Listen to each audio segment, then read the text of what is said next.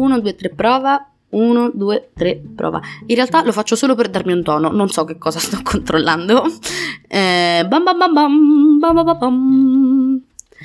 Ciao, sempre chiunque tu sia, qual buon vento ti porta qui da noi? Come va? Io sono sempre Corinna e questo è sempre inascoltabile, l'esercizio spirituale nel quale ho deciso di buttarmi da quando sono risultata positiva al Covid il 15 di luglio.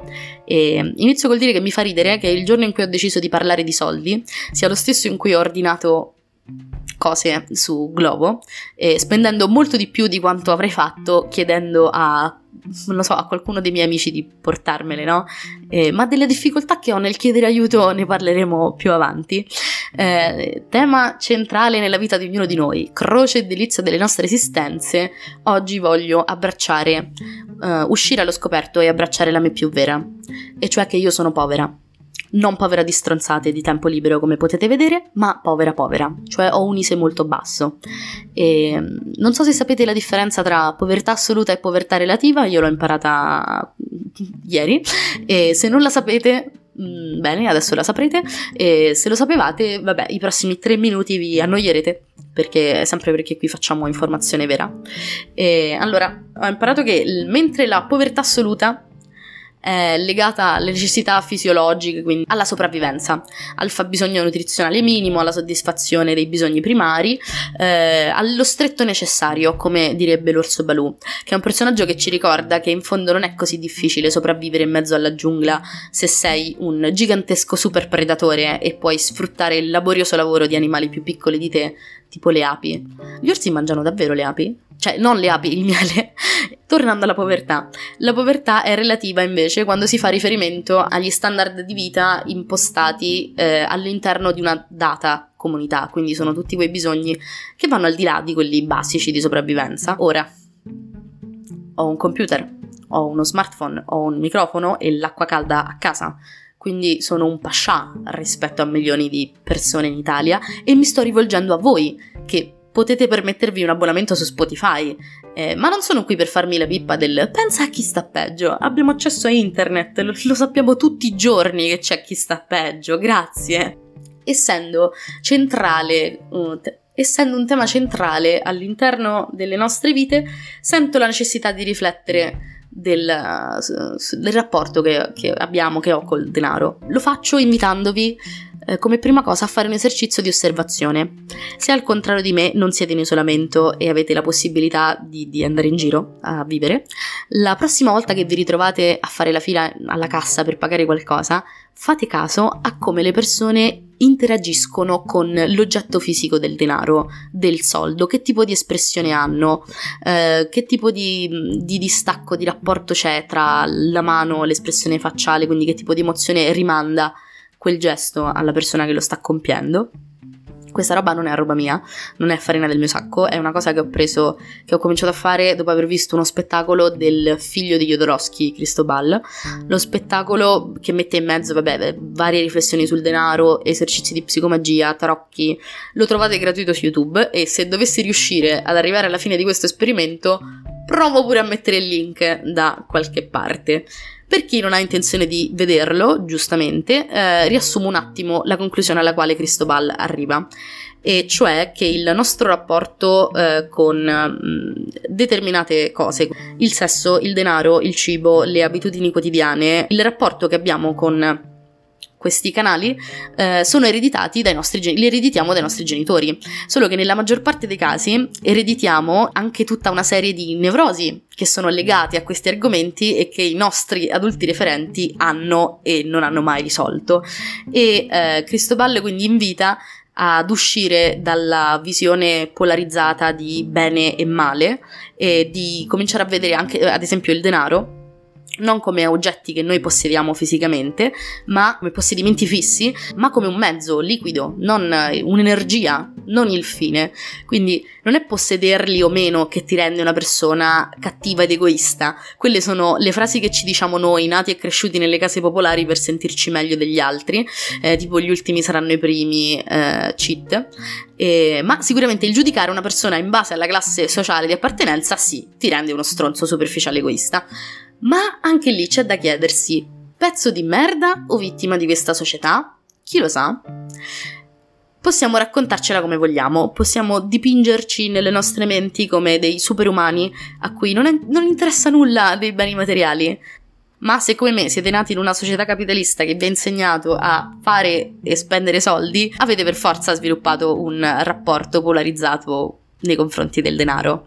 E io voglio riassumere le uniche massime di economia che ho imparato dai miei genitori, che sono i soldi non fanno la felicità e i soldi sono lo sterco del diavolo. Bah. Di economia e di come nella pratica funzioni il nostro sistema economico so niente, so questo e poco altro. Quello che ricordo di un documentario visto anni fa e diversi dubbi sciolti da conversazioni con persone. Perché esattamente come per l'educazione sessuale, ci piace prendere giovani adolescenti e buttarli nell'acqua ghiacciata della vita adulta completamente nudi e vulnerabili. I bambini non sanno niente di soldi e se glieli regali eh, stai certo che fino ad una certa età tenteranno di infilarseli nel naso. E io sono povera da quando memoria, non ricordo il momento in cui ne abbia preso coscienza, cioè sì, alcuni miei compagni andavano in vacanza, che ne so, in posti mirabolanti, avevano i pantaloni originali della Frankie Garage, che col senno di poi, che culo, eh? E abitavano in grandi case, ma ci sono voluti un po' di anni di confronti affinché mi accorgessi della sostanziale differenza e come vuole una classica famiglia di ceto medio-basso, sono stata educata alla congenita vergogna per la mia situazione economica e addestrata ad una serie di eh, segretissime tecniche per dissimulare il più possibile di esserlo. Quindi lo stesso usare il termine povero era motivo di litigio in, in famiglia, perché se non lo dici non lo sei, non so. E, ed è assurdo pensando che non è la mia situazione ad essere fuori dall'ordinario, cioè al momento è estremamente comune vivere di stenti e sacrifici. Perché? Provando a darmi una risposta è perché forse siamo abituati a vedere l'essere poveri come una colpa, è come fare un sacco di sesso in giro, cioè lo puoi fare ma non, ma non lo devi dire. Quindi quando vediamo dei senza tetto per strada, ad esempio, ci sentiamo in diritto di dare per assodato che siano finiti lì un po' tutti per gli stessi motivi, problemi con droga e criminalità, ad esempio. E dato che ci piace sentirci meglio degli altri, eh, abbiamo la convinzione dentro di noi che se la siano andata a cercare quella, quella situazione, no? Ora voglio invitarvi ad un altro gioco d'osservazione. Cioè, avete notato che quando si parla di reddito universale, le critiche o i dubbi sull'efficacia vengono spesso mosse da persone che non hanno mai avuto problemi economici. Sto parlando di quando esce l'argomento a cena con gli amici, cioè non di massimi sistemi. C'è sempre qualcuno che, guarda caso, è una persona privilegiata, che non vuol dire stronza, eh? cioè um, che si mette in bocca che si mette in bocca quella parolina magica, la parolina magica, meritocrazia. Ora, voi vi ricordate quelli che alle medie, durante l'ora di religione, quando si parlava no, di quelle cose di cui parlano le professoresse di religione, cioè che, e cioè che se chiedi perdono in punto di morte di tutte le tue nefandezze puoi comunque accedere al paradiso. E c'è sempre quello che, quello che cagazzi che si alza e fa: Sì, ma la meritocrazia che fine ha fatto? Non ho intenzione di parlare del sistema di accesso al paradiso, ne so ancora molto poco, ma posso indagare per, per il futuro. Ma è un paragone che mi aveva fatto ridere, perché non importa che tu sia nato cioè che tu sei già nato senza chiederlo a nessuno e di conseguenza ormai sei un essere umano con bisogni di appartenenza alla comunità, con bisogni spirituali, affettivi, oltre a quelli basilari e inalienabili di mangiare, coprirsi e avere un tetto. No, devi dimostrare di meritarti di essere vivo. Se non ce la fai, è colpa tua che non vuoi farcela. Entra nel nostro gruppo Facebook di mamme single ed entra a far parte della nostra comunità dove truffiamo gente con un accurato sistema piramidale, ma ci arrabbiamo con chiunque provi a chiamarlo così.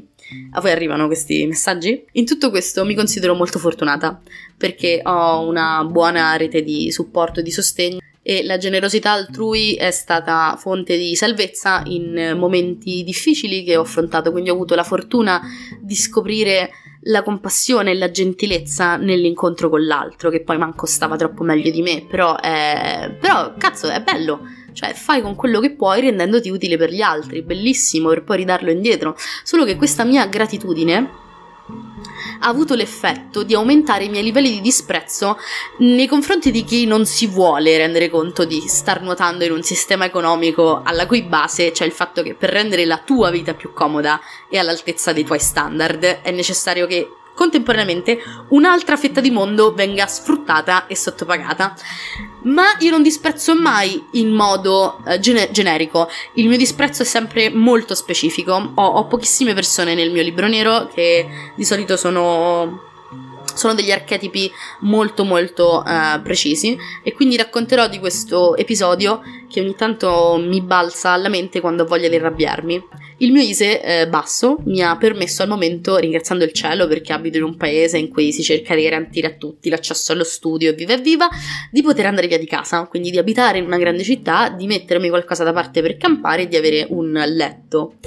E quindi sono una di quelle persone che senza la borsa di studio l'università me la potevo sognare in cartolina o me la potevo costruire su The Sims, qualche simulatore, cioè non avrei avuto un'alternativa, non ci sarebbe stato un piano B, ok? E sono tantissime le persone che rinunciano alle proprie ambizioni per mancanza di denaro. E cosa successe? Che alla fine del primo anno di università, sul gruppo della mia facoltà, c'era questa, questa persona, tu non sai chi sono io, ma io so chi sei tu. E questa persona si lamentava del fatto che lei avesse una buona media e che avesse finito tutti gli esami in tempo, solo che non poteva aver, non aveva ricevuto al, alcun premio in denaro, non lo so che cosa voleva, eh, alcun soldo da parte dello Stato perché? Perché aveva un ISE troppo alto. E no, non era nella fascia media di era proprio in una fascia in cui non ti servono quei soldi, zitta dai. Io volevo dire a questa persona, approfitto di questa occasione per eh, dire a questa persona che quello di cui questa persona parla esiste già e si chiama borsa di merito e ehm, oltretutto eh, avere una buona media all'università è un, per carità qualcosa di eh, nobile, ma è una tua scelta essere andata all'università, quindi spero che tu abbia quella media non per dimostrare qualcosa agli altri, ma perché eh, il, il, tuo percorso universitario ti è veramente, veramente a cuore. Questo per dire che io in quell'occasione non ho risposto, ho solo seguito tutta la discussione in modo, in modo passivo, nascondendomi da codarda nell'ombra, per, probabilmente per paura di un ipotetico confronto, perché magari non lo so, mi si sarebbe potuto chiedere quale fosse la mia media all'università, quanti esami avessi dato, e non, è, e non voglio renderla una, una guerra tra, tra poveri, no, ok, io voglio solo... Mm, se fossi intervenuta sarei intervenuta solo per mettere luce sul fatto che eh, questa persona, nel caso in cui non avesse scelto l'università, avrebbe avuto tranquillamente un'alternativa, mentre appunto ci sono persone che invece no, non, non possono, ovvero eh, litigare eh, con, con, sconosciuti, non, non è che mi appassioni. E quindi sono qui ad utilizzare questo aneddoto di due anni fa che ogni tanto rispunta per condividerlo con voi. Perché, perché, forse mi sono pentita di non aver risposto in quell'occasione, ad anni di distanza, eccomi qui a parlarne da sola con il mio microfono. Ah. Io direi che questo è tutto, non ho scritto altro. Vi auguro un buon proseguimento di giornata a chiunque tu sia. Questo era sempre inascoltabile, io ero sempre Corinna e adieu.